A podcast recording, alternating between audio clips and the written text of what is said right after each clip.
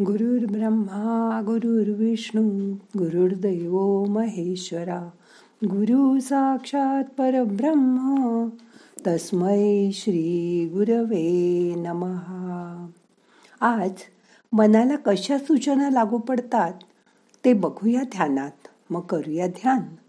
ताट बसा पाठ मान खांदे सैल करा. हाताची ध्यान मुद्रा करा. हात मांडीवर ठेवा. डोळे अलगद मिटा. मोठा श्वास घ्या. सावकाश सोडा. मन शांत करा. येणारा श्वास जाणारा श्वास लक्षपूर्वक बघा.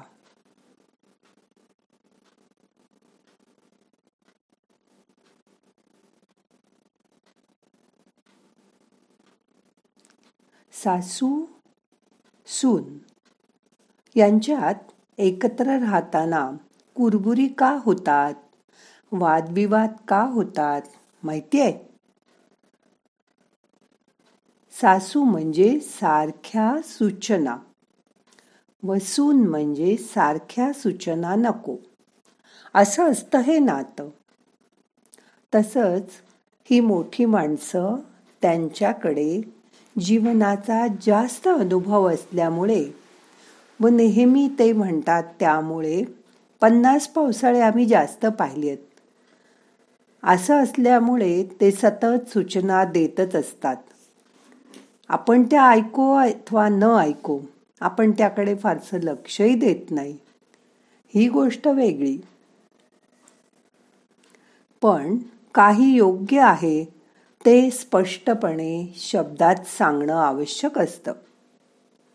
पण समोरचा अगदीच बिनडोक आहे असं मात्र गृहीत धरू नये. स्वकष्टाने अवघड परिस्थितीतून मोठ्या झालेल्या लोकांना अनेकदा स्वतःच्या कष्टाची निर्धाराची आणि शिस्तीची माहिती देण्याची खूप आवड असते.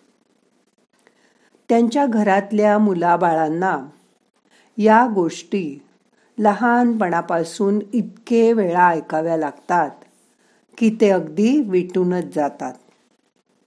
व त्यांच्याशी संवादच हळूहळू टाळू लागतात.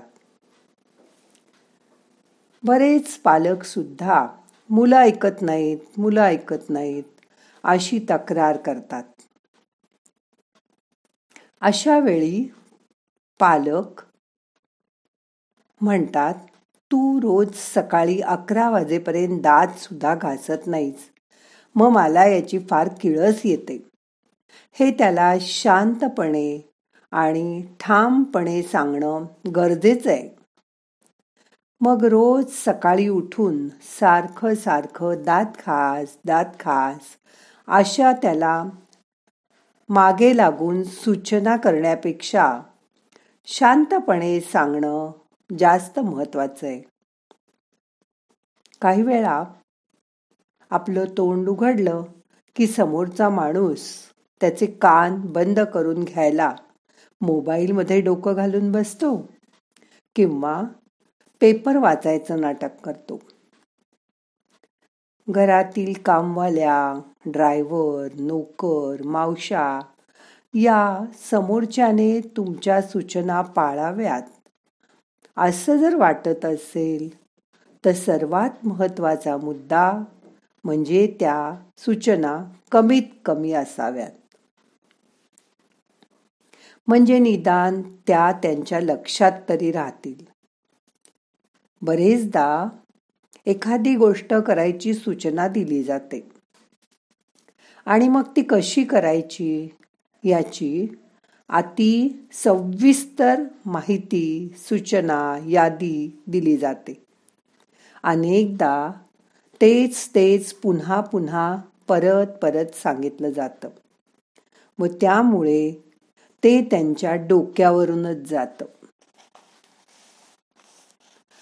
सूचना देताना नेहमी स्वच्छ एका वाक्यात अंतिम ध्येय सांगून केली तर मात्र ती ऐकली जाते.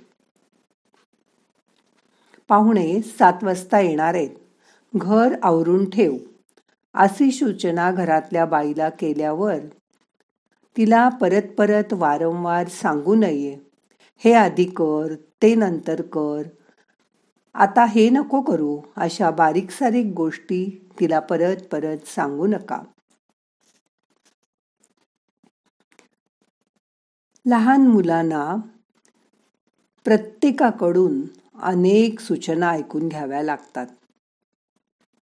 साधं खाली खेळायला जाताना आपण दहा सूचना करतो. पण ते काहीच ऐकायच्या मूडमध्ये नसतात.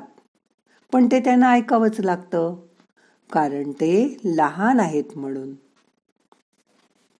प्रत्येक पिढीत काही ना काही बदल होत असतात. म्हणून आजी आजोबांच्या सूचना नातवंडांना लागू पडत नाहीत. आई वडीलच जर अकरा बारा वाजेपर्यंत आंघोळ करत नसतील तर मुलांना लवकर आंघोळ करायची सूचना ते कशी बरं करू शकतील? गाडी चालवत ऑफिसला जाणाऱ्या मुलाला हळू जा बर का अशी सूचना करणं हास्यास्पद नाही का? माझ्या विमान चालवणाऱ्या मैत्रिणीच्या वैमानिक मुलीला सावकाश जा बर का? अशी सूचना करणं कितपत योग्य आहे? त्यामुळे सूचना देताना त्याचा सविस्तर पसारा घालू नका. या बाबतीत आपणच विचार करायला हवा नाही का? नाहीतर मग आहेच घर घर की कहाणी. त्यामुळे यापुढे तरी तुम्ही योग्य नेमक्या जागी आणि कमीत कमी शब्दात सूचना द्यायला लागाल. हो ना? बघा पटतंय का? विचार करून बघा. आता मन शांत झालंय. शांत बसा.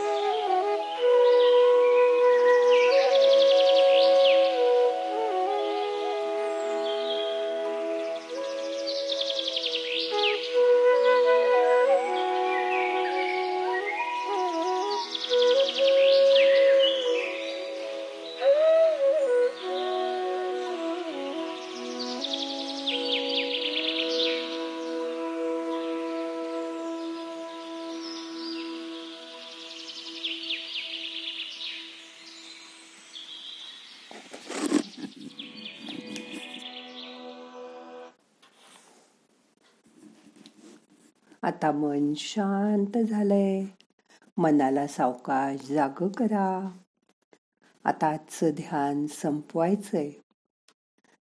प्रार्थना म्हणूया. नाहम करता हरी करता हरी करता हि केवलम. ओम शांती शांती शांती.